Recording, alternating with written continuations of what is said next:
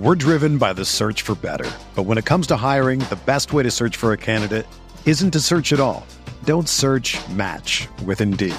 Indeed is your matching and hiring platform with over 350 million global monthly visitors, according to Indeed data, and a matching engine that helps you find quality candidates fast.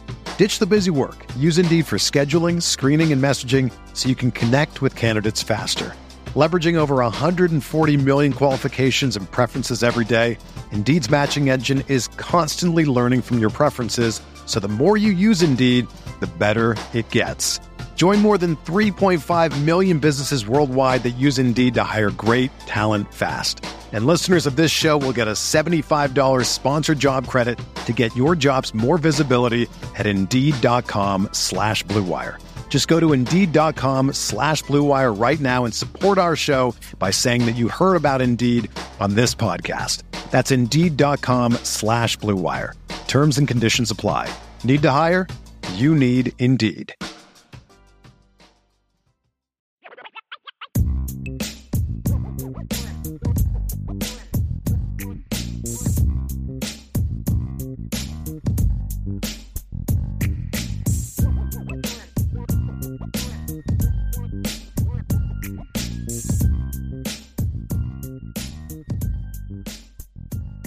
Notre Dame fans, welcome back to another edition of the Irish Breakdown Podcast. I know y'all feel like you were just hanging out with us because we were on all day yesterday. Five plus hours on Irish Breakdown, then another three hours on the Lucky Lefty podcast. I slept in a little bit today, and uh, it's another day to rock and roll, Ryan, and another day of of absolute drama in the uh, Peyton Bowen situation. We're not going to dive into that, other than he ain't coming Notre Dame. And if you want to get into it more than that, we, we got an update on the message board. It's not even worth talking about. It's literally him doing the exact same thing yesterday that he did the day before signing day, saying one thing to one group and another thing to another group, and then it, I'm I'm so over talking about him. And we're going to focus today, the rest of the show, on what they landed. Yesterday was a was a great day. I think we had a great chance to to show Notre Dame fans the kind of young men and the kind of families that they're bringing into Notre Dame. And today it's about analysis. We're going to analyze the good, the bad, the ugly. There's a lot of good about this class. We're going to go position by position, breaking it down. We'll kind of start big picture offense, then positions, big picture defense, then positions, and go from there, Ryan. So I think, I think, look, I think overall, I looked at some of the rankings today, and I'm just going to say this there are not five classes in the country that I would trade for this Notre Dame class.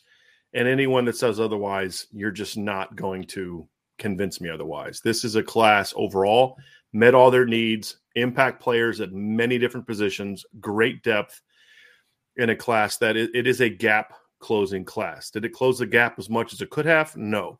Have they completely erased the gap? Not, no way. But this class moves Notre Dame just another step closer and when you combine it with last year's class, which we'll do a two year grade show coming up here very soon as well, this this class it moved the needle with all the obstacles that were in front of the staff. Ryan, at the end of the day, when you look at this class as a whole, this is a top five class to me, and I don't care what anybody says. Except I mean, you, we, course. Well, we we heard yesterday from Tom Lemming about how, how arbitrary the star system is, right, and how flawed it is, and that's all those rankings are based upon is what your store ranking is and what your you know the the the number associated with a certain number in a class. And and it's flawed because it's it's pertinent to someone's rankings that is not your own right? And at the end of the day we you have built this platform because we think for ourselves right? We give our own analysis and we build upon that scope and that's foundation, right? So we're going to be real with everyone to say were there misses, of course, there no doubt, and we'll talk about those. I'm sure sometime you know during the show, obviously, but we're clouding our judgment if we're going to just push aside and be like, oh, this is a typical typical Notre Dame class. No, it wasn't. It wasn't. Notre Dame took a massive step forward, in my opinion. Marcus Freeman showed that what you can do on the recruiting trail with tremendous effort. You show he showed that. And even despite going against obstacles like the NIL era and some late minutes, you know, some late minutes bidding wars for players. The Notre Dame stood tall and signed 24 guys that I think made their football team tremendously better going into 2023. So I'm excited for those kids. I'm excited for the future of Notre Dame football. I'm excited for Marcus Freeman and his staff. I think it, when we look back on it, we're going to say, wow, the 2023 class was a special group. That that group had a chance to catapult us to where we want to be. We're driven by the search for better. But when it comes to hiring, the best way to search for a candidate isn't to search at all. Don't search match with Indeed. Indeed is your matching and hiring platform with over 350 million global monthly visitors, according to Indeed data, and a matching engine that helps you find quality candidates fast. Ditch the busy work. Use Indeed for scheduling, screening, and messaging so you can connect with candidates faster. Leveraging over 140 million qualifications and preferences every day, Indeed's matching engine is constantly learning from your preferences, so the more you use Indeed, the better it gets. Join more than 3.5 million businesses worldwide that use Indeed to hire great talent fast. And listeners of this show will get a $75 sponsored job credit to get your jobs more visibility at Indeed.com slash BlueWire. Just go to Indeed.com slash BlueWire right now and support our show by saying that you heard about Indeed on this podcast. That's Indeed.com slash BlueWire. Terms and conditions apply. Need to hire? You need Indeed. Whether you're a world class athlete or a podcaster like me, we all understand the importance of mental and physical well being and proper recovery for top notch performance. That's why I'm excited that Unifyd Healing is sponsoring podcasts on the Blue Wire Network. Unifyd Healing is a new and super innovative global network of wellness centers powered by Energy Enhancement System, or EE System. If you haven't heard of the EE System yet, then you'll want to listen up. This technology promotes wellness, deep relaxation, purification, and rejuvenation. Wherever you are across the globe, access to a center is easy and affordable. Interested in experiencing the EE System technology for yourself? Go to unifydhealing.com slash bluewire to learn more and find a center near you. That's unifyd, U-N-I-F-Y-D, healing.com slash bluewire. No material or testimonials on the Unifyd Healing website are intended to be viewed as medical advice or a substitute for professional medical advice, diagnosis, or treatment. Always seek the advice of your physician or other qualified healthcare provider with any questions you may have regarding a medical condition or treatment and before undertaking a new healthcare regimen, including EE system. Ryan, I think when you look at this class, obviously the offensive class, we're going to dive into the offense now. Mm-hmm. And when you look at the offensive class for me, it was one of those classes where that that was the one that was the bigger concern coming in. And when I say concern, it, it's more about you did not have a, a, great offensive class last year. You know, there was there were parts that were really good. The tight end class really good. Love Jadarian Price. Offensive line class had some some talent, but you came up short at, with your top quarterback targets you came up woefully short in numbers at receiver, even though I loved the one they got, right? You came up way short, and it's just been a side of the ball that's just been really inconsistent for a mm-hmm. while. Great one year, not the next. Guys not panning out, guys not being coached. A lot of issues on that side of the ball. They needed a deep year at all on offense, and and this this group showed kind of why we always say let it play out right? Just be patient. There was a time when everybody was worried about how this class was going to look on offense but it's all about how you finish right? And this offensive class in my opinion finished extremely well. There were some losses along the way but the losses were from guys that from a numbers and need standpoint were beyond what the needs were. That has to mm-hmm. be considered. And as you evaluate and grade a class there's three ways to evaluate it. Number one is did you meet your needs? Okay uh, needs are are from this standpoint it's looking at number one. There's two aspects to need. Number one is numbers. I mean that's just flat out. You need x numbers at a position. Right the second part is is type needs. Did you know hey look you tight end for example we'll get into. Cooper Flanagan is isn't just a player on a board that checks a box. You landed one tight end you needed a specific type of tight end. And the question is, does Cooper Flanagan meet that need? And I would say yes. So that's the second part of it. And, and, then it's also positional need. You can get four defensive linemen, but if your four defensive linemen can only play one position, you didn't really meet your needs. Those are all things that go into it. That's not what happened. That's just an example. So when I look at this offensive class, the biggest thing for me, Ryan, is they had they've met their needs numbers wise. They met their needs from a what type of players they needed skill set wise and fit into the offense. They met their needs and the type of players they needed from an impact skill set standpoint. And then the second part of, of evaluating class is based on the talent, gauging the talent of the group. And then the final part is fit, right? You mm-hmm. could land the best quarterback in the country, but if the best quarterback in the country is a run throw spread guy and you're signing him to run Paul Chryst Wisconsin offense, may not be a great fit, right? So fit is the third part. So when we give our grade, those are the three factors. And anyone that's just grading it off of talent is missing the boat. And that ultimately is my biggest issue with recruiting classes. I understand why they have to come up with a points based system, but there's no way to that they eh, have to be able to talk about did you meet your needs? This player's ranked here, but does he fit what that team does? Right. Those are all things that have to be evaluated to truly properly evaluate, engage, and, and grade a class. And a points driven grading system, ranking system doesn't do that. So those are the three factors that go into it, Ryan. And when I look at this offensive class, I think they met their needs. They at least got their minimum everywhere. I think that they also landed players that fit the specific needs of the roster from a type of player standpoint and this is a very talented group, Ryan. So for me, when I give the offense as a whole a grade, I gave it an A minus. It mm-hmm. wasn't quite as as good as it could have been. It wasn't the best one or two offensive hauls in the country, which is why it's not an A because the standard for A has got to be top three to me, top three to five. But it's on the cusp of five to seven as far as just looking at it as a whole, stacking it up against other classes. It's around a top four to five class for me, which is right on the cusp of that that A. And then to be A plus, I've got to be able to look at a class and say there is literally not a single class better than that one, and mm-hmm. they weren't there yet with this sure. group. And so I gave it an A minus, and it was definitely a needle moving class to me. More the defense built on what has been happening. The offense to me moved the needle at every single position, and that is huge. Brian, I remember when I was first when I was first hired, the only two offensive commits in the class at the time were Cooper Flanagan, who we'll talk about during the show, and Cedric Irvin Jr. Those are the only two in the class. And at that point, I remember there was a big frenzy on the message board and on Twitter in general from Notre Dame side of things. That were like, "Oh man, this offensive cl- this offensive staff can't recruit. They can't do it right."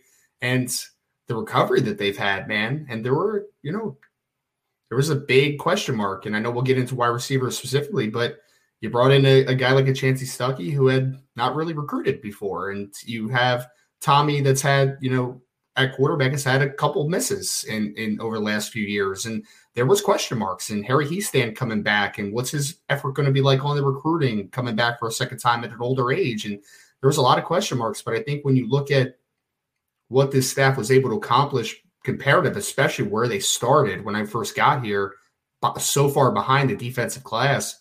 And I applaud them. I really did. I, I don't think there's a hole in this offensive class. I really don't think there is. Could could you have upgraded at a couple different spots potentially? Did you miss on a couple? Yes, that's very fair. That's 100%. But regardless, you got really talented football players and you hit all your needs. And that's what Notre Dame needed. They needed numbers at certain positions offensively. They needed talent at every position offensively. And I think they did that. So I think that the staff really rounded out, recovered from a slow early start after the coaching change. I think they put together a very good offensive class. I have no quarrels with the A grade, uh, A minus grade, I should say. You know, I, I think that it's definitely somewhere in the A range, right? And but to your formula, by how you stack it up, you know, top three, top five, you know, kind of your correlating grades, I, I, I don't think I can push back on it at all. I really don't. Right. Because like A, that so so the way the grades are just pure. A is elite football playoff caliber. Any any A minus to A to A plus is in that conversation. B is outstanding to top 15 caliber, right? So, you know, you kind of got that, you know, if it's going to be a B plus, it means it's kind of probably like eight to 10. If it's a B, it's like 10 to 12. If it's a B minus, it's like, you know, 13 to 15, that kind of thing. C is solid, borderline top 25 caliber. D is subpar, not good enough. And F is a disaster. And so when I look at the A minus grade, Ryan, it's kind of like this is a playoff caliber haul It's just if I'm going to set a standard for national championship, it's close, mm-hmm. very close to being that. And the only reason I would say it is not there is because I'm evaluating this more so off of the current grade of the players, not so much the upside. Because sure. if we were just going to look at it from an upside standpoint, the way that Notre Dame recruits, we could almost go AA plus every year because the upside is there. Well, the reality is, is not every kid reaches their full potential, and that's why you can't evaluate only on upside. I think this kind of grade needs to be reflected on more of just a natural projection. And and so when I look at a guy like Braylon James, I'm not going to grade him the way that I would a Brandon Inniss, who I think is a more of a surefire, higher floor. I think that kid's going to be a really good player, right? Mm-hmm. But at the end of their career, could Braylon James be every bit as good, if not better than Brandon Inniss? Absolutely. Mm-hmm. And so that's where that that that mark is is like it's an A minus right now because you do look at the upside to a degree. The upside factors into the conversation, but it's not the driving force behind it. It's what I can say definitively. I feel comfortable about saying now. Right and and that's where I'm at, you know, because if if Kenny Minchey and Jeremiyah Love and Caleb Smith and Braylon James and and Sullivan Absher and and Joe Otting and players like that all reach their peak, this is an A to A plus class, but that's a high hit mark, yes. and most teams don't hit that kind of hit mark in one class. So just so people understand where it's coming from, but if you're in an A minus to range, you've landed yourself a heck of an offensive class, and I think overall too, Ryan, I think I think Tommy Rees is not getting enough credit from Notre Dame fans for this regard. You need to be able, as a fan, if you're going to properly give analysis and not mm-hmm. just be an emotional person. And I think people in this chat and that watch our show want to be challenged and want to think about the game beyond just the emotional part of it. Because if they just wanted to be emotional reactors, they wouldn't be hanging out on our show. There'd be other places they would hang their time, right? Right. So I, I think when I'm encouraging you to look at it from this standpoint, say, if you think Tommy Rees is a bad offensive coordinator, that's a different conversation for a different day. And that's fair for you to feel that way. Okay. And there's things you can look to and feel a certain way about it. But you have to differentiate yourself between Tommy Rees the coach, and Tommy Rees the recruiter. And the, the, the reverse would be true too. If Tommy Rees was like the, the, the wicked, tremendously successful offensive coordinator as a game planner and play caller, and Notre Dame was scoring 45 points a game, but a garbage recruiter, you'd be you should be able to say that too. Mm-hmm. Right. And so he he gets hammered a lot for things that I just think are you're putting your feelings about something over here that doesn't have to do with recruiting onto him as a recruiter. Because the mm-hmm. reality is, is the only reason last year's class finished with Tobias Merriweather and Jadarian Price and Billy Schrauth was because of Tommy Rees. That's a, I mean, Billy Schrauth does not come to Notre Dame if it's not for Tommy Rees. Full stop, right there. Tobias doesn't stay if that doesn't happen. And so this year, he finally was given resources, aka assistant coaches that can recruit. And when you put that together, they really thrived and really shined. And um, you know, he deserves a lot of credit for his job as as the leader of that group because we hear his name a lot with recruits. But then you can only do so much as an offensive coordinator. And Tommy Rees, as the quarterbacks coach, getting Kenny Minchey was huge. The way that played out, Deland McCullough did a great job. I flat out was told that the manner in which Deland McCullough conducted himself in a truthful manner and and the way he went about just treating people with respect like men and being honest and not telling one recruit one thing and another recruit another thing is the reason Jeremiyah Love fell in love with him in this in signing of this class. The reason. Right. And then of course after that, then it came to okay, fit and all the other things factored in. But just in an era where you just don't get a lot of honesty and integrity. Mm-hmm. He showed that with, with, Jeremiyah Love, and that's why he's in the class. Well, Chansi Stuckey, go ahead. Oh no, I was just going to say I, I, think that that is true of most guys that fit well at Notre Dame, though, Brian. I mean, listening to some of them yesterday, right? Like Sullivan Absher, they don't want to be lied to, right? Like these are smart kids. Like you, I think that players that are as smart as Notre Dame kids are find it offensive when you lie to them. Like that's what I think they do. You know, they're too they, they're smart enough to understand you can't BS me, man. You can't. Right. You have to be able to tell me honestly. And I think they also understand that I'm not the best version of myself. I need you to get right. there. Right. So if I can't trust you, how are you going to get me to that point? Jeremiyah right. Love put money on the back burner because Jeremiyah Love believes the long term is going to be better than the short term. Well, if you're not going to develop me to be the best possible football player I can be, why would I trust you? Why would I right. like? How can I buy into you if that's what I see? I think it's Chansi Stuckey hit a home run in his first year. It's hard to evaluate Gerad Parker because he walked in with Cooper Flanagan already in, and they've kind of focused on 2024. Harry Hiestand did a great job with his offensive line class, putting it together, getting guys that he wanted. You can quibble with maybe he should have wanted this guy or that guy. I think the offensive line grade also that is one where I felt this class had a miss. You know, not getting a second pure tackle was the one thing I could point to and say, you know, this class looks a whole lot different with a Monroe Freeling, with a guy like that, you know, a more natural, an Elijah Paige kind of guy. But it's still a very good class, very good offensive line class. It's without question one of the five to six best offensive line classes in the country. And, and so I, I really like it. Uh, so you just all the the coaches as a whole did a great job here. They deserve to to they deserve praise for it, right? We've spent a lot of time the last couple years hammering the offensive staff for not doing a good job. This staff came together and did a great job and and and held strong and, and had look the Huff Jaden Greathouse had a lot thrown at him. Braylon James had a lot thrown at him. Jeremiyah Love had a lot thrown at him. And those kids were like, no, I want to be, I want to be part of what they're building here. And yep. I want to be the foundation of what they're building here. And overall, I think it's a it was a great class. Yep. I mean, I, I, think it says it perfectly, right? Like you hit all your needs, there's no doubt, but there's impact talent, man. And I think that there is, right? Is, is there a couple spots just from a team perspective that you could have gotten more impact talent? We'll talk about that, right? Especially on the defensive side of the football. But Notre Dame got guys at running back, wide receiver, maybe quarterback that I think they can come in, even tight ends. I think that Cooper Flanagan can play a role early on, depending upon what you're asked, asking of him, right? So I think from a skill position perspective, you have impact talent that can come in and can compete early on for whatever role you need them to have in your offense.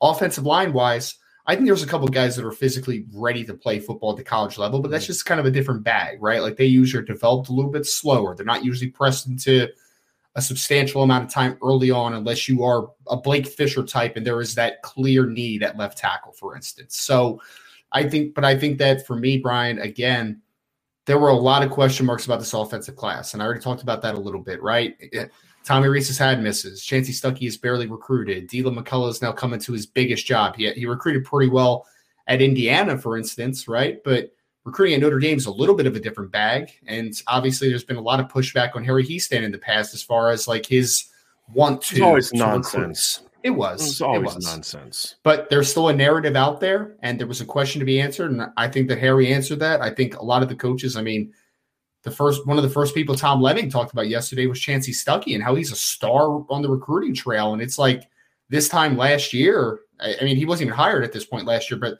when he got hired, you were like, uh, what's his impact going to be? Right. You know what, what, what, kind of headway is he going to make? Yeah. He was just an unknown commodity. But now you're sitting going into 2024 like he can go get Ryan Wingo. I think. Like I think he can get him. I mean, he, he needs to. I mean, right? Like stacking yeah. it on, right? Exactly. But for for this class, certainly he he moved the needle. So let's 100%. let's kind of go into the position, you know, position by position.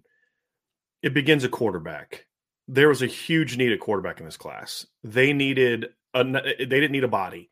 They needed a guy that you could look at and say, is that the kind of guy that if he ends up winning the job and developing as a player, can go lead you against the Bamas, the Georgias, the Clemsons, the Ohio States, and and and win games. Not win games in spite of him, but win games because of what he brings to the table.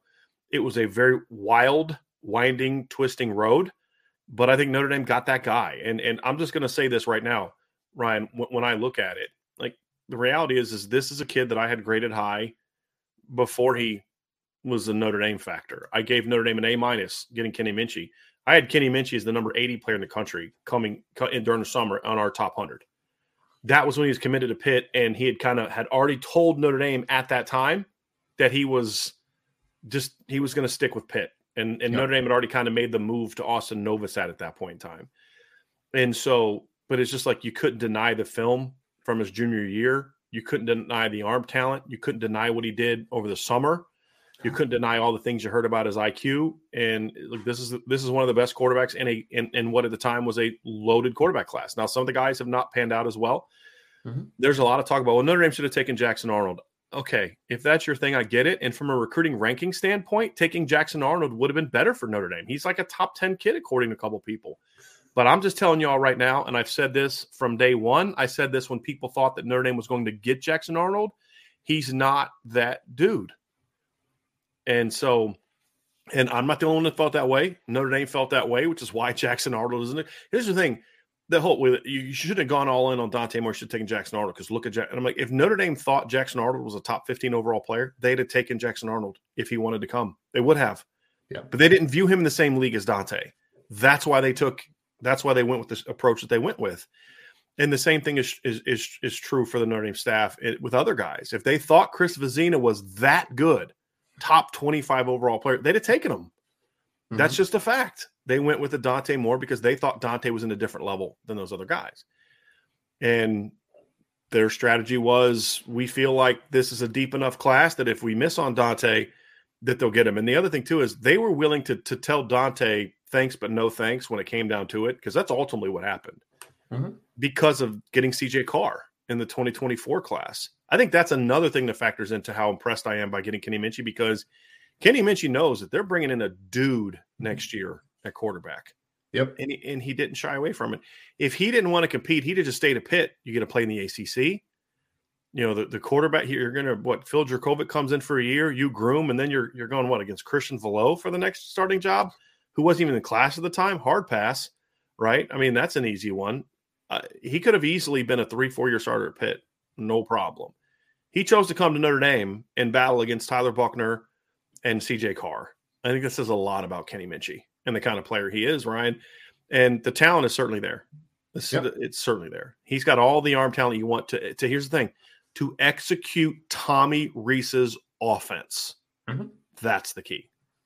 I mean, he took a again. I know it was in limited. I mean, what he play five games, six games as a senior, but he, I mean, he was he just looked like a different cat, man, and not a different cat mentally from an accuracy perspective. Those things were always there, right? They're always there just he looked mature. He looked physically filled out. He looked a step above, and the the normal maturation you usually see from juniors to senior year. Like you saw that type of type of growth from a Kenny Minchey before the injuries kind of you know took over the season, unfortunately. But he's a player for me, Brian. I mean, you mentioned the guys that were on the board with Dante, right? But even some of the names that have popped up since the Dante Moore fiasco ended, you know, the Austin Novosads of the world and some others that we've kind of let people know from behind the scenes.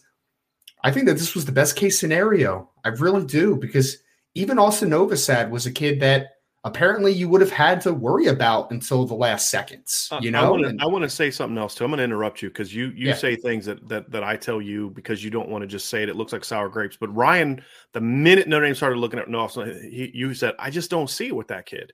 Yeah. Like I liked him more than you did. I, I think we both preferred Kenny Minchey, but at the time, yes. Kenny Minchey wasn't really a guy that was gonna flip at the time, you know?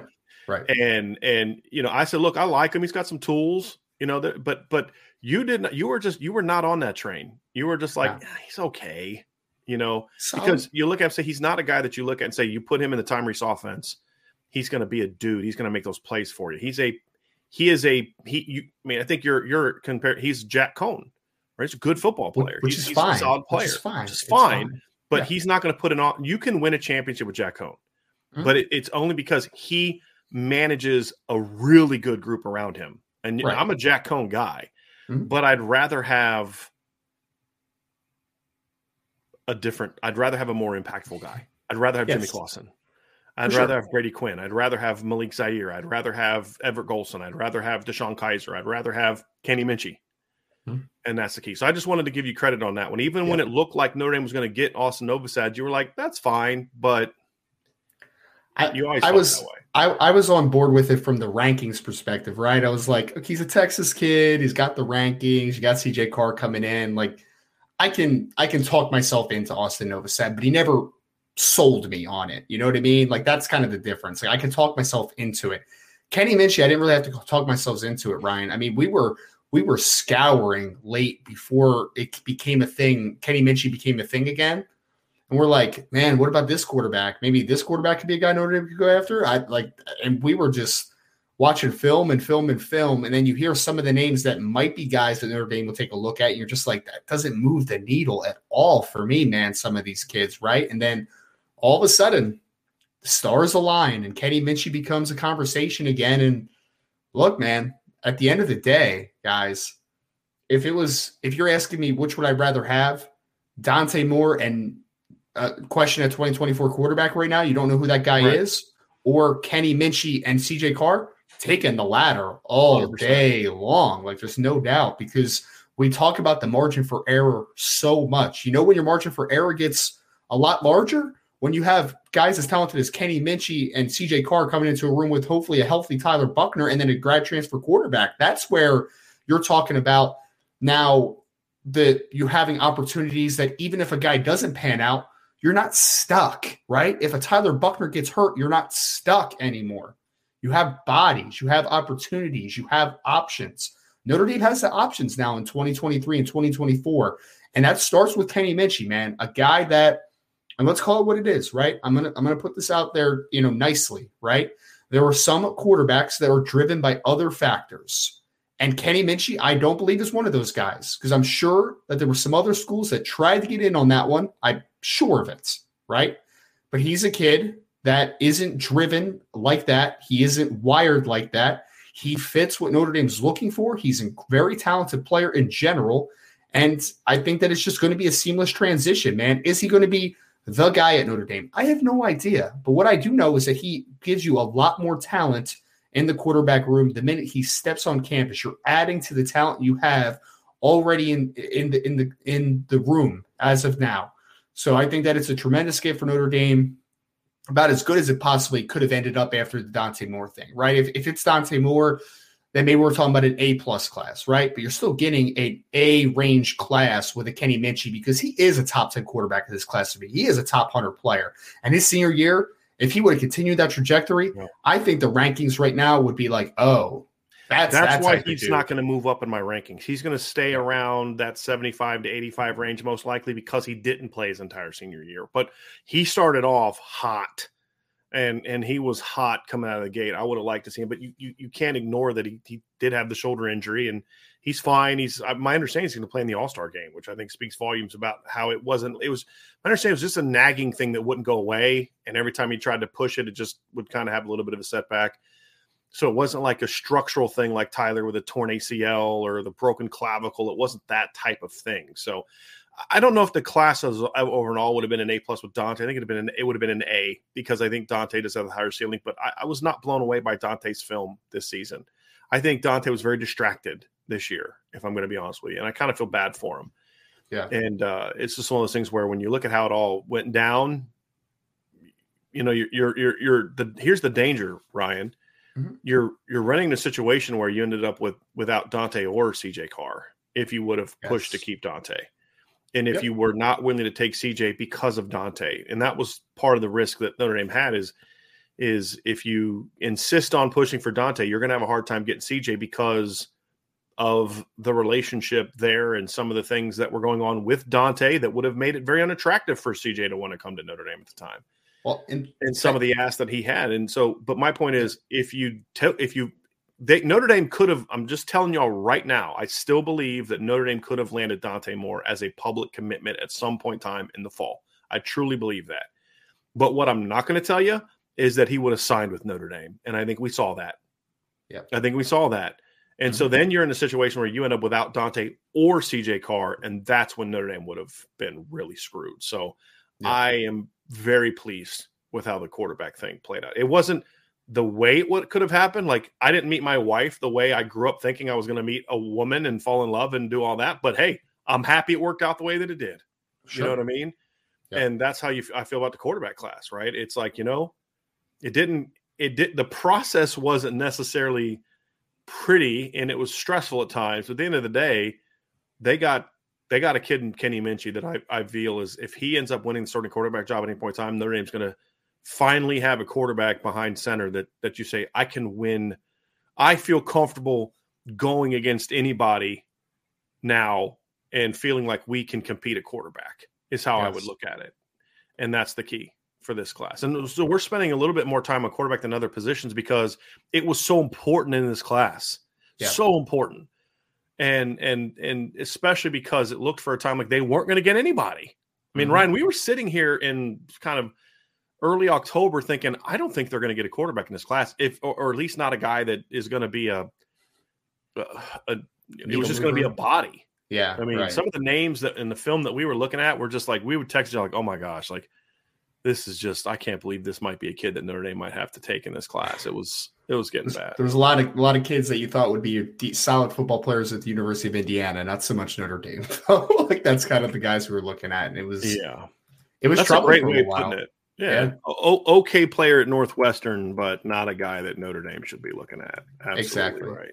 I mean, and, and I mean, thankful with hindsight that the Dante Moore thing did end when it ended, right? Because they were had an opportunity to rebound. I mean, could you imagine Brian if he took it up into signing day and then flipped a couple days beforehand? Like then you're you're screwed at that point. So I think everything worked out quarterback wise pretty much as well as it could have, man. Because yeah, I, I, am I'm, ha- I'm very I'm very happy with the future of Kenny Minchey at Notre Dame. We'll just leave it at that. Yeah.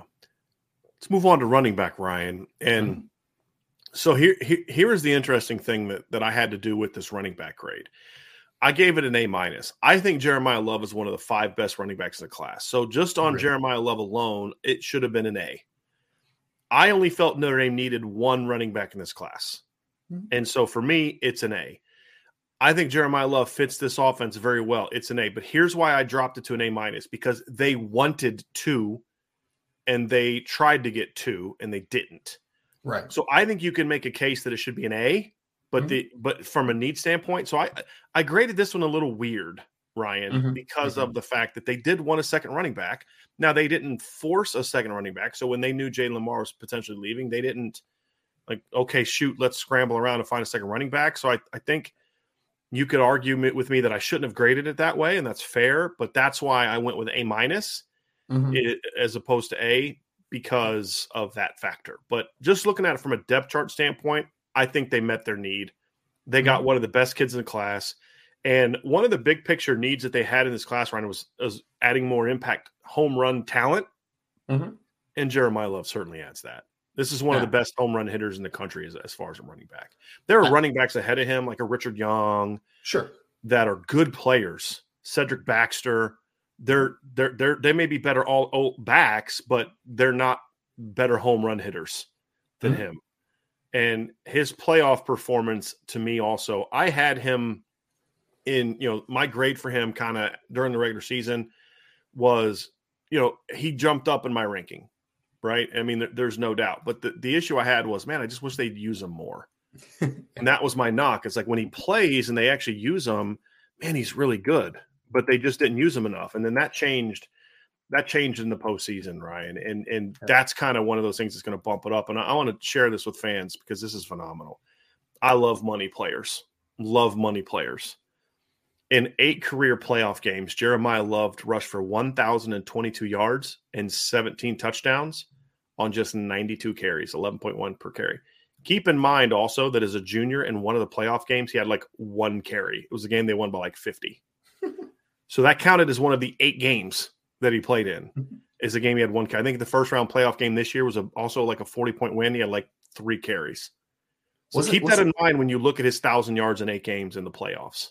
Wasn't that one game? Didn't he have a one carry for like twenty yards and a yes. touchdown or something? That was like that? last year. It was the same team both years in the first round. It was it was where Kyren Williams went to high school. Vianney, right? Vianney, yeah. Vianney, whatever. And so he had like in two years in the playoffs, he had like three or four carries against them in the first round of playoffs both years keep that in mind when you're looking at his like you could argue his two best career games were this year's state title game where he had over 200 yards rushing and over 100 yards receiving in last year's semifinal game where he had over 200 yards i believe over 200 yards rushing as well. When the game when the games are the biggest Jeremiyah Love was at his best and that speaks volumes because at notre dame you have to have that kind of player. Right. Because you need that guy that when the bright lights are bright says okay we got alabama coming up get me the rock, baby. I want the ball and I'm going to be at my best. That's what you win championships with is mm-hmm. that kind of not just the talent, Ryan, but it's the mindset. And we saw this from Jaden Greathouse last year, too. In the playoffs, Jaden Greathouse took his game to a whole different level. And it's those kind of players that you need.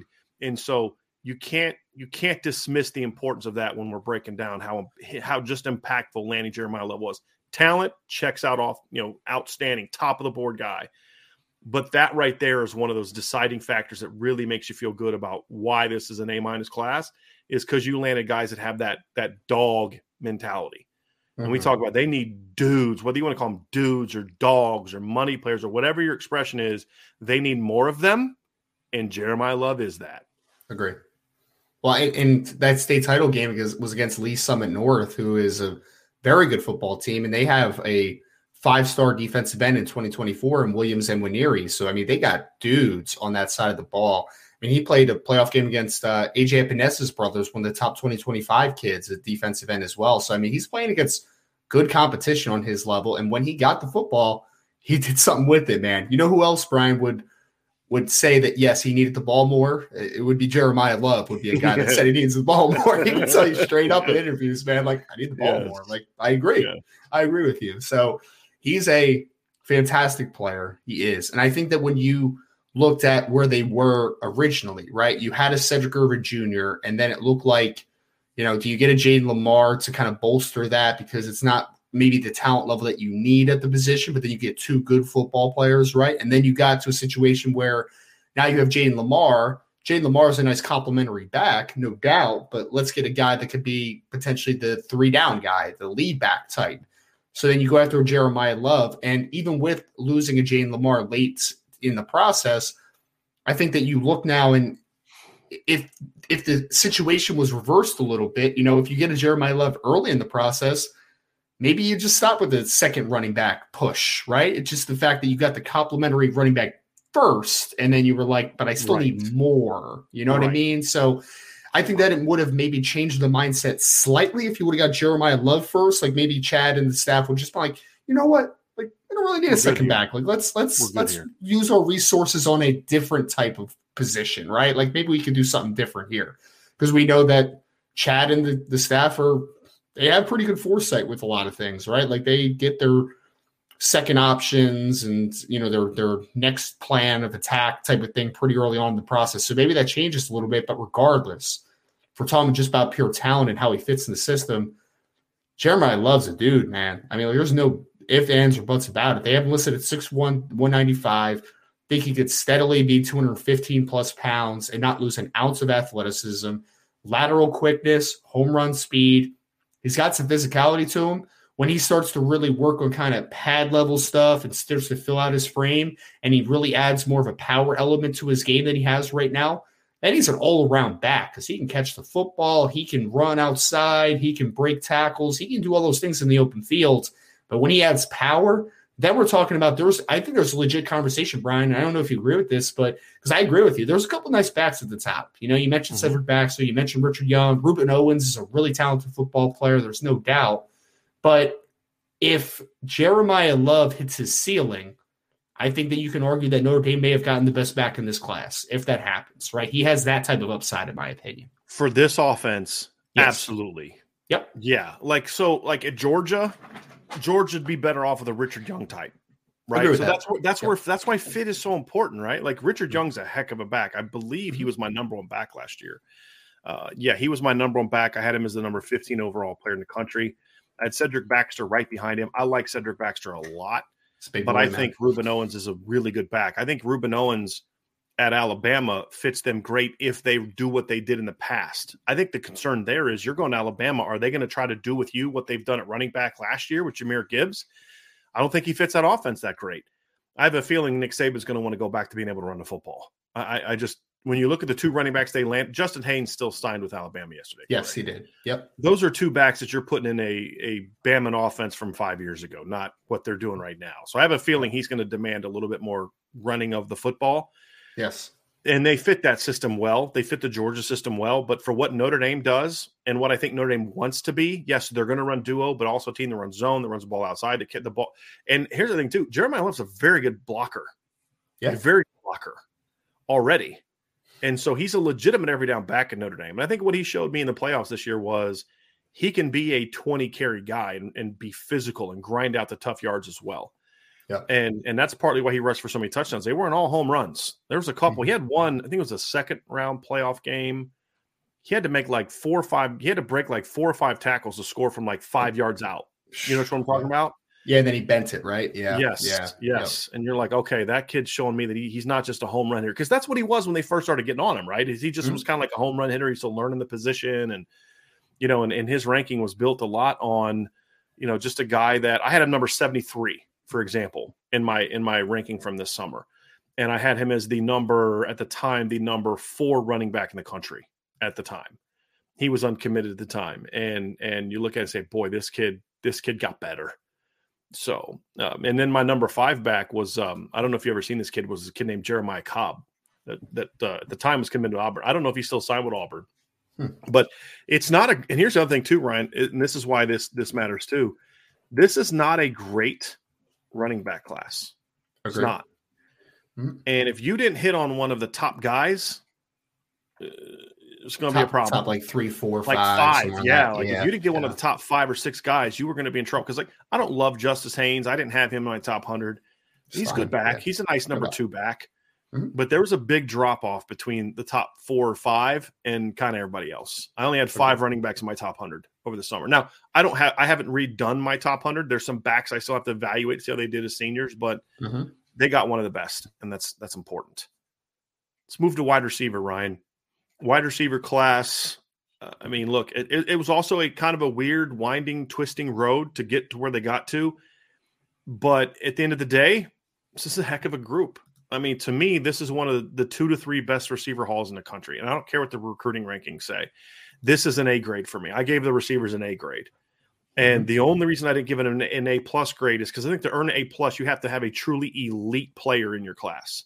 Mm-hmm. And I think that's the only thing missing from this receiver haul is just that elite Michael Floyd, uh, Julio Jones, elite kind of top 25 player. Mm-hmm. Uh, and I don't think they got that guy as far as where they are now. They got sure. some guys, however, that could become that. Mm-hmm. And I think that's another thing I like about this group. But here's what you got, Ryan. Numbers needs met. You needed four they wanted five, but not like they wanted a second running back. They wanted five just because, like, hey, let's get greedy kind of thing. and their fifth guy in Dylan Edwards was kind of a hybrid player anyway. He wasn't like a pure receiver, he wasn't a pure running back. He was going to be a hybrid player. Mm-hmm. So I didn't ding the receiver grade the same way I did the running back grade in full transparency because I think they put more into getting a second back than they put into getting a fifth receiver. It was just kind of like, hey, let's keep loading up. You know what I mean? Mm-hmm. And so I think they met their need from a number standpoint. I think the talent is good. I graded two of these guys out as top 100 players. I grade Rico out as a top 150 player, and I grade Caleb Smith out as a top 250 player. So I think talent wise, they were it was very good. And then the third part is the fit thing is important in twofold. One, Ryan, is they all fit the offense. Okay, they all they all we can we can see a clearly defined role for each of them in this offense. Mm-hmm. The this but the the other part of fit is do they fit together? Sure. And I think that's important. They, they can all play at least two positions, the X, the Z, and the Y. They or excuse me, the W. They can all play to at least two positions. In Jaden Greathouse's case, I think he can play all three to a degree. I think Braylon James could play all three. I think Rico could play two. I think Caleb Smith could play 2 mm-hmm. And so I think that's important that they can play together. You can get these four guys in a rotation easily if that's your top four receivers. And I think that's a very important part of this conversation when looking at them. And then you throw in Jeremiyah Love, who brings the pass game emphasis. Your pass game got a huge influx of talent in this mm-hmm. class mm-hmm. and at receiver specifically. It's hard to imagine it being a whole lot better, with the exception of it could have got better if you'd have landed like that elite top of the board guy Right. Outside of that, it's hard to argue with what this this group ended up being. And and the other thing is, you went into Texas to do it, which is going to hopefully open up a pipeline in future years. Uh, and you held on to these guys. It, it man, it really is a it really is a heck of a class, in my opinion. Well, I think the the fit together is the biggest thing for me, Brian, and I'm glad you hit on that so well. It is the fact that I think of it like so. I think of like a team like Clemson, for instance, right?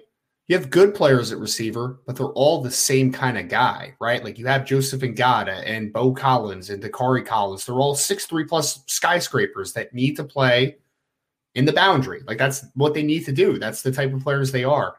Notre Dame got players that have very different skill sets. And some people I'm sure will look at that and be like, well, are they too different? And I would say, absolutely not. I wrote an article about this this morning about how you got a guy like a Braylon James who's 6'3, 185 pounds, 4'4 something, verified, 447 verified in the in the in the 40 yard dash. Like he can play in the boundary, he can play outside to the field, and he can do those types of things because vertically he can beat you and he's flexible. He has all those traits.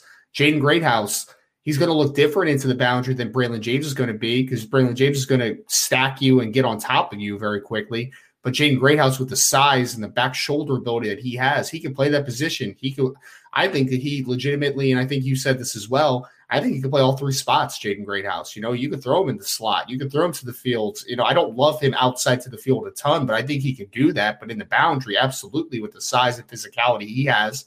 Caleb Smith is a guy that doesn't get talked about a ton, you know, because he was kind of a late guy into the class and he's the you know the lesser ranked guy as far as the as the big four, but he's a guy that his skill set is one that you haven't had enough of at Notre Dame. Like you've needed that guy that can make plays in space, that can be a true slot type, that can work and manage the traffic in the middle of the field and just you know work after the catch. Like you've needed that type of football player.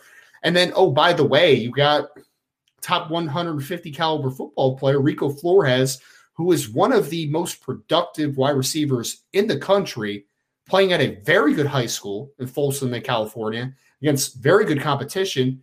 And by the way, he can play all around. He can do some stuff inside and out as well. So I think that's the biggest thing for me, Brian, is because I agree with you. None of those guys are slam dunk elite players right now. No doubt. I agree 100% but they all have varying skill sets that fit well together. And you got talent that now can be utilized in this offense so comparably well to one another, right? Like they they can work off of one another and you can give so many different looks. So I'm looking and I'm like, who ends up being the best receiver in this class? And we've talked about this, right? Depending on who you ask, some people would say Jaden Greathouse, some people would say Braylon James, some people would say Caleb Smith, some people would say Rico Flores. And that's why you know it is a complete and very good haul at wide receiver because you have four good, good, good football players at the end of the day. And if they develop properly and they're used together well, that could be your wide receiver group for the future right there. That's the group where you say there's interchangeableness to a degree, there's varying skill sets, and that's the type of wide receiver wide receiver group that we need to be a championship level team. Guys that can work together well and can make plays all over the field.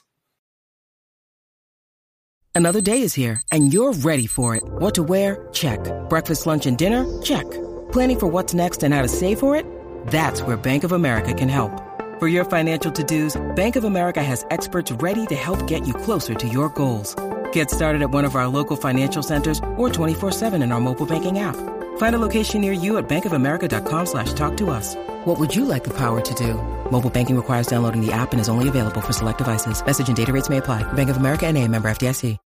When you need mealtime inspiration, it's worth shopping Kroger, where you'll find over 30,000 mouthwatering choices that excite your inner foodie. And no matter what tasty choice you make, you'll enjoy our everyday low prices, plus extra ways to save, like digital coupons worth over $600 each week. You can also save up to $1 off per gallon at the pump with fuel points. More savings and more inspiring flavors make shopping Kroger worth it every time. Kroger, fresh for everyone. Fuel restrictions apply. I think too when you look at it, like as I look individually, Ryan, I, I, I just you mentioned Caleb Smith. They needed an after the catch guy. We were begging for that last year. They needed an after catch guy, and he is that. But he's not just that. You know, he's a guy that can run routes. He's a really nice route runner. Rico Flores, really precise route runner. One of the best just pure route runners in the class. You know, you look at Jaden Greathouse, he's that volume guy, that volume pass catcher, that guy that can go out there in a game where you just need a guy to go out there and catch 10 balls because they're just just the way that it is and catching traffic and outplay people with the ball and use his strength and go out there. And that's why my comp for him was was Juju Smith Schuster as far as like kind of the role I see him being that volume guy. Mm-hmm. Even though he's not a burner and a in a home run hitter speed wise, he can hit home runs. You know what I mean? Yep. And and then you've got Braylon James, who is probably the most raw guy of the group, but the tools are outstanding. And, so. and, you know, so like if you were to grade the four receivers just just on current grade, Braylon James might be third. You know, but when you add the upside grade into it mm-hmm. and the athletic traits, he's number one in my view. And I know you'd go with Greathouse, but mm-hmm. it's a it's a good argument to have because they're both really good players. And yep. so I, just I love the individual talent of these players, and they add things that Notre Dame needs more of. Who was the receiver that you looked at this year and said, "Boy, that guy is just physically you can't guard him." None of them. Even Tobias is not that way. Tobias is long and and fast, and he's a great talent. Dion could be that guy. I think Dion could eventually be that guy, but he wasn't this year. They need more of that. They yep. need more of that guy that just physically you're just gonna have a hard time guarding, even when he's covered. Mm-hmm. You know, he's not as big as Chase Claypool, but a very similar role to what Chase Claypool had for Notre Dame in 2019, which is like, dude, he's covered. Just just throw it up and give him a chance. you know, and he can, even though he's only six one and a half, six two, he plays a lot bigger than that. Uh, but he also is a good route runner. So just just I love this group of guys. It's a really mm-hmm. good, it's a really talented group, and a group that I think Jaden Greathouse can help you right away. You, it, I guess that's the final need they had. You needed guys that can come in and play right away. I think Jaden for sure can come in and play right away. Yeah. I don't be shocked if Rico Flores is able to come in and play right away either. His mm-hmm. feel for the game is outstanding. Like okay. he is a smart football player. He's and he's a better athlete than some people give him credit for. He's not mm-hmm. a burner. He's a good athlete, but he's a guy that knows how to play. He's smart. He's really good, good pass catcher. Like he's just great hands, catches the ball away from his body, great concentration and focus smart, plays from kind of a, a, pro style type of high school offense. So I think there'd be a natural transition to what he's not coming from a Texas air raid high school where he runs three routes. Rico runs a lot of routes in high school, Ryan. And so he's a kid that I can see play right away. I think Caleb Smith could potentially find a role early on if you needed him to. And then Braylon James needs the most technical work, but mm-hmm. a smart coach is going to say, I got to find a way to use that speed, right? yes. Like, okay, I know he only run knows how to run three routes. Okay, then put him in there and run those three routes, and throw him a deep ball or two. I think there. I think all these kids have a, a to different abilities and different volume. Can be kids that can come in right away. Now, all of them won't, sure, most likely, but they all can, and that's what this staff also needed. That's the final piece to what gave me an A grade is if they got an if they got four incredibly talented players on the same level these guys, but none of them were they were all projects, I mm-hmm. would probably ding this class a little bit because the need was you need guys that you need at least one or two guys can come and play right now. Even right. with the transfer Caleb Smith coming in, you still need one or two guys that can come in and help you as freshmen. Mm-hmm. And I think this class got that for sure. Got what, that. And you know, you know what isn't as quantifiable, but I think is really important too, Brian, is that I think that group, that four man group, brings a lot of swagger to the to the game too, right? They bring a lot of confidence. You know, it, it's something where when you're not, when you are covered and you need to make a play, you need that confidence to know that you can still make a play, right? And I think that Jaden Greathouse is a kid that the moment he steps on campus, right or wrong, is going to think that he's the best receiver in the room. And you need that, man. You need it. Braylon James is going to think that he is the most talented dude in that room and that he no one can guard him. He's going to think that. Rico Flores is a ta- is a very confident kid. Is you know coming back from I, I know it wasn't a serious injury, obviously, right? So those are three kids that are all enrolling early, by the way, that are going to have an opportunity to fight for early playing time because not only are they all talented in their own unique ways, but it's not going to be too big for them, right? Because we talk about it. Why do you want to go into Texas outside of getting great talents, right? Because those guys live for this stuff, man. There's no, there's no you think Jaden Greathouse, after playing for Austin Westlake, is going to come to Notre Dame and be like starstruck? Heck no, man. He's going to come in and be like, I'm the dude here, man. Like, what are you talking about? Rico Flores played at Folsom High School. He's playing De La Salle and all those cats every week. Like, he's right. not afraid of competition. Are you crazy? Those guys have been at two of the better schools in the country. I mean, J- Braylon James has been playing against guys like Jaden Greathouse on a week to week basis. Like they're not afraid of competition. They're going to come ready to play. Caleb Smith, who's the underrated guy of the group, is a Texas kid as well. So those guys are not afraid of competition. They're going to come in and they're going to compete. How will it end up year one? No idea. But all I know is it's not going to be like that because they were gun shy or they were starstruck and that they just fell to the backgrounds, right? They're not going to be guys that the first year in camp, you're going to be like, oh, they're just kind of meandering to the back of the line in every drill, right? Like Jaden Gray is going to be jumping up there, man, to be like, I'm a dude right now. Like, let's do this, right? Like that's that's what sold me on a guy like him. But I think that that can't be. Look, it's not quantifiable in the sense that you're talking about what their grade is now, what their upside grade is, and that's how rankings should be made. But I look at it and I say, but also I think a big thing, especially at the wide receiver position, is you got to think you're a dude, man. You got to be ready to compete. And I think that you got dudes in this class that come from great programs, come from great regions of football, great states, and they'll be ready to come to, up to South Bend, Indiana and compete. And I think that's all you need, man. That's all you want in this type of situation. Tight end class, Ryan E, I thought was a, a good haul. And, and there's a couple ways I look at it. Obviously, I gave it a B plus. The talent level wasn't wasn't top of the board. Mm-hmm. I think Cooper Flanagan is a good football player. He's a top 200 caliber guy, two to 250 caliber guy. That that kind of is the grade is down. I gave it a B plus. The reason I say is, is is so it's not necessarily a B plus from a talent standpoint. I think he's a good football player that's got some projection to get better once he actually gets more time in a passing offense. But he's not a Michael Mayer. He's not an Eli Raridon, in my opinion, type of high level player. But mm-hmm. here's why I do grade it out well. And, and, and B plus is a very good grade, by the way. Not just that they only needed one tight end, but they needed a specific type of tight end. And the type of tight end they needed was a traditional guy that can line up and play attached to the line of scrimmage and be a blocker and be a big boy and play traditional tight end football. And right. and he does that. Yes. He absolutely does that. And so that's what brought the grade back up to me. Cause like, you know, a B is top 15. I think Car- Cooper Flanagan is a top 10 to 15 type of talent in this tight end class. Just looking at them, just individual players. Mm-hmm. But what got it to B plus instead of just B is the specific need that Notre Dame had. He fits perfectly. Right. You could say like Deuce Robinson's the best tight end in the country, and he he I'd have taken Deuce Robinson in a heartbeat. But Deuce Robinson kind of does exactly what you already have on the roster in Eli Raridon and Holden Staes and guys like that, and what you already have in 2024. They needed a a different type of tight end in this class, and Cooper Flanagan brings that, and that's why B plus was the grade that I gave him. I mean, I think Cooper's got such a high floor too, right? Which is needed at this position, especially because he's, like you said, Brian, like he's another kid that comes from a great program at De La Salle, and he's been asked, if there's anything he's been asked to do, it's to run block, right? Like he knows the technical mm-hmm. aspects of it. He's a physical kid, six five plus. He's got long arms. He's 240 plus pounds already. I mean, he's going to be a kid that when he gets here in June, he's going to be 250 plus pounds, ready to work and get with Matt Balis and get stronger and get bigger. And I think that he's going to be able to compete from a run blocking perspective early on. I think, and I agree with your assessment. It's funny. I, I, was actually working through what the grades would be for myself before I looked at your articles, and then I saw you had a B plus. I was like, that's exactly what I would have said for tight end. Like I had no quarrel because I agree he's not an elite level talent.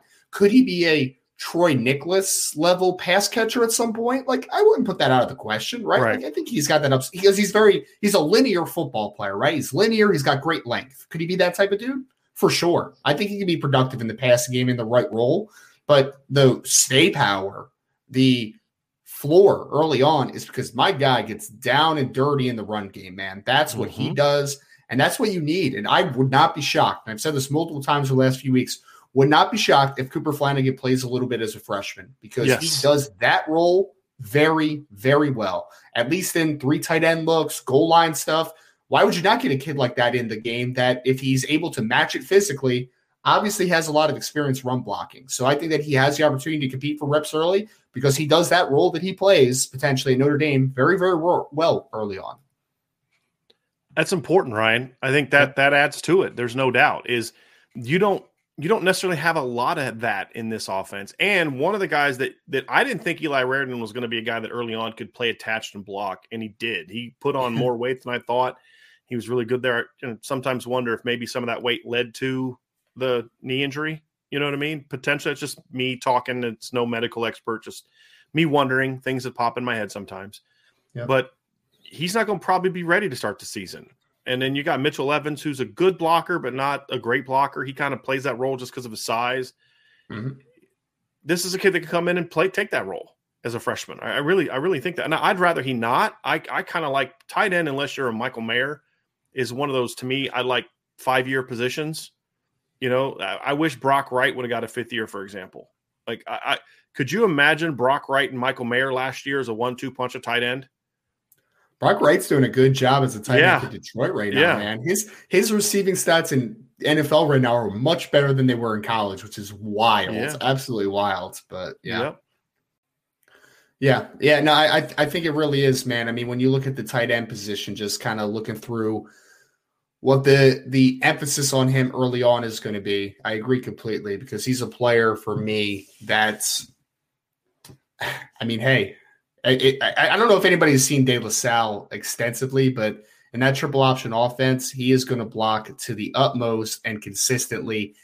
And when you're a red zone type of player, when you're a goal line type of player, I mean, I wouldn't be shocked if he's also a kid that works off of play action a little bit. And maybe he's a weapon in the red zone at times. So he's got the size, he's got the physicality.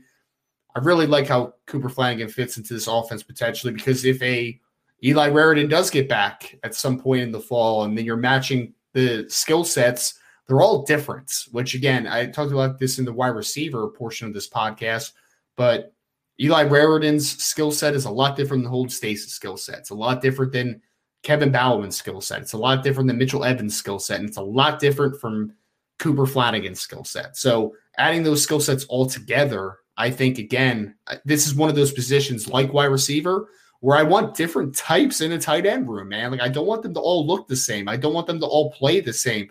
I want guys that can fill specific roles, especially in an offense under Tommy Rees that – has done a lot of 12 personnel, has done some 13 personnel. Like he likes to get multiple tight ends on the field a ton. Could it change next year? It's always possible, but I think the the core of what Tommy Rees wants to do, I think that he does want to play some 12 personnel and be able to use multiple tight ends. So I, I think the more specific skill set you get in that offense, the more that you can do potentially. Let's move on to the offensive line, Ryan. And this is a grade that I'm curious, kind of, well, what was your grade for the offensive line? I gave him an A minus. What was your I, grade? I was also going to give him an A minus. I'm honest. I, I I agree with you because you, I think you said it perfectly. I because you know what we I don't think we differ on this opinion. I don't really don't because my opinion on Charles Jagusah has changed a lot. Obviously, right? Like I was like he could play right tackle, maybe dominant guard. Now I'm like that kid's a tackle. Like I have no doubt about it. He mm-hmm. could play guard if you need him to, absolutely, and be dominant in there. But he can play left. I think he can play right the the one person that I'm interested in is Sullivan Absher because when you look at his body type and just his play style and lack of reps in pass protection, I look at that kid and I say maybe a right tackle, but like I think he's a guard long term, and that's not a bad thing. It's not yeah. it because I think he could be a really good player inside. Like there's no doubt about it. But if he is ultimately a, a guard on the next level, you don't have a high margin for error for a second offensive tackle in that class because mm-hmm. then Sam Pendleton's definitely a guard. Like he's not going to play tackle, right? Could he move out in a pinch to get you out of a football game? It's possible because he's a really smart football player, but he's not going to be a tackle full time. Joe Otting is going to be a pure interior player. Chris Terek is going to be a pure interior player. So if if Sullivan Absher cannot be an offensive tackle in your system, then you only got true, one true offensive tackle mm-hmm. in, in, mm-hmm. this class, which I think that's where you kind of get hung up a little bit. I like the talents, I like the potential, but I really just am struggling if yeah if Sullivan Absher is not that guy at tackle, then you, you're a little hamstrung for offensive tackles moving forward.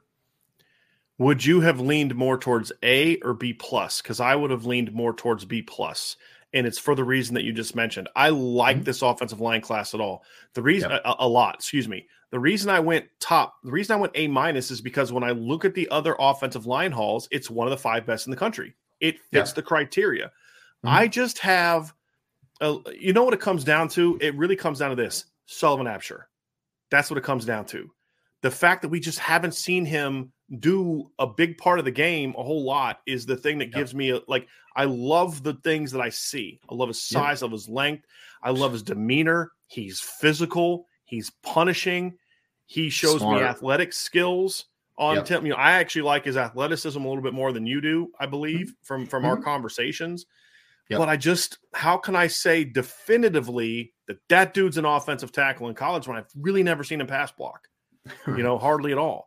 And so yep. I think that's that's my hang up is I like the talent of this group. Like I like Sam mm-hmm. Pendleton, but Pendleton's a floor guy, not yes. necessarily a ceiling guy. Christopher yep. Terek's a floor guy, not a ceiling guy. Agreed. Now the that's but that all that that factored into why I didn't give it an A, but in, in another sense, it also kind of bumped it up a little bit in some ways too, from a when I look at it from a depth standpoint. So like I didn't love the impact talent beyond Jagusah and uh, and Absher. Mm-hmm. Joe Otting, I love his talent, but he's such a floor, a low floor guy because of the body, the need to build mm-hmm. the body up. And so when I look at this class, I see, but what I also see is I see some higher floors. Like Chris Terek is going to be at the very least a depth guy at Notre Dame. Yes. He was my number five guy. Sam Pendleton, at the very least, is going to be a, to me, you know, a, a, a very good depth piece or a, a two year, fifth year, fourth and fifth year senior starter guy, right? Like that's how I see him. Where in past years, your fourth and fifth guys were guys that just couldn't play or right. were guys I wasn't really sure of. This year, your three, four, and five are, are good, solid football players. So I love the depth of it, and that mm-hmm. bumped it up a little bit. And then what dragged it back down a little bit is when I look at the impact talent. Yep. And so, and and people have asked, I have not seen the Shrine Bowl a whole lot, but but that also doesn't matter a ton to me as far as moving the needle on the grade, just because it's something he had to kind of just prepare for that game. But yep. it's a it, it, I think the talent is there. It's just the yeah. thing that gives me pause as to is to to see it. And so uh, perhaps my grade changes when I come out with my top hundred and after the All Star games because I will eventually watch the Shrine Bowl and try to find some some practice of the film uh, or, or film of the practice during that period of time. But I think that's really what comes to me, guys, is just being able to look at it from the standpoint of saying, I'm just really unsure of this this group and its true high level talent. Right. So that's kind of where I kind of find that happy medium of A minus, and, even to a bit degree to the B plus, because I think Jack Jagusah can play left tackle mm-hmm. for sure. But here's the thing, though, I don't know if that's where I would prefer him. You know what I mean? And so mm-hmm. those two, those, those are the things that all factored into A minus and not A. Right. Uh, and, and are some of the red flags, but I like the talent. And here's the thing: if Absher hits, and if Otting can fill out and keep his athleticism, mm-hmm. that changes the needle. That changes the standard for me. That raises it up. Because if those two things happen, then all of a sudden my the couple concerns I have are down. And you're you, you feel fired up about it. You, you, mentioned this earlier, Brian, that you want to do a, obviously a two year recruiting review. You know what else would change a little bit if I was certain that Aamil Wagner could be a dude at yep. Notre Dame. If he could be a dude, then I look at this and say, you know what? If Absher ends up being a guard, I didn't miss because I still got a kid that's going to be a four year another a guy, guy that uh, excuse me a guy that could play four more years and be a part of that group potentially, right? But if he's if he can't fill out appropriately and play at Notre Dame, you know, from a starting perspective, then you're looking at a two year class of getting one true offensive tackle, right? I mean, that's kind of what you're looking at, right? So for sure, if an Absher can't stick a tackle, so I just think that there's a not a massive margin for error here, right? Like you need Absher to be able to play tackle. If he can, then this is a moot point, right? If you both those guys can play tackle, then you're like, cool, man. Now you're working with Billy Schrauth and Rocco Spindler from previous years, you know, working in with guys like Sullivan Absher and Sam Pendleton. And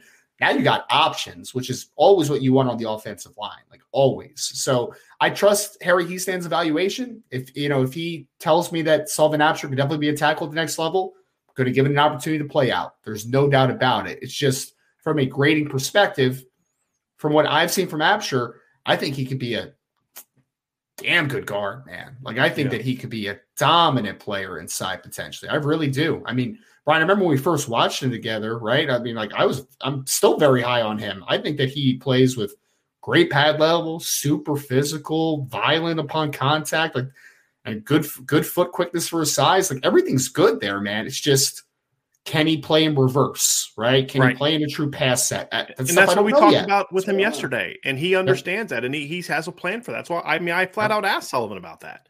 Yep. You know, and he talked about like I have a guy that I'm working with Mm-hmm. Right. I have some of this training that, you know, I had to do that getting ready for the thing and, and, and I'll get better at it. And look, Harry Hiestand's not taking that kid and pushing as hard as he did for him if he doesn't see the tools too. It's exactly. just, you got to see it.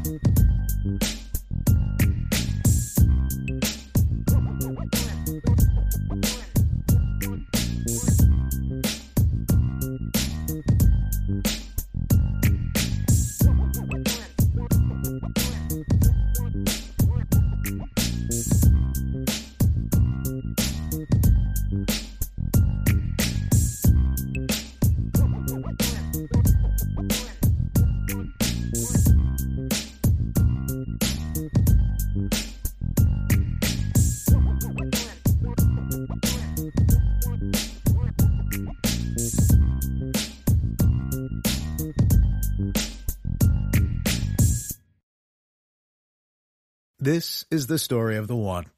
As a maintenance engineer, he hears things differently. To the untrained ear, everything on his shop floor might sound fine, but he can hear gears grinding or a belt slipping. So he steps in to fix the problem at hand before it gets out of hand. And he knows Grainger's got the right product he needs to get the job done, which is music to his ears. Call, clickgrainger.com, or just stop by. Grainger, for the ones who get it done.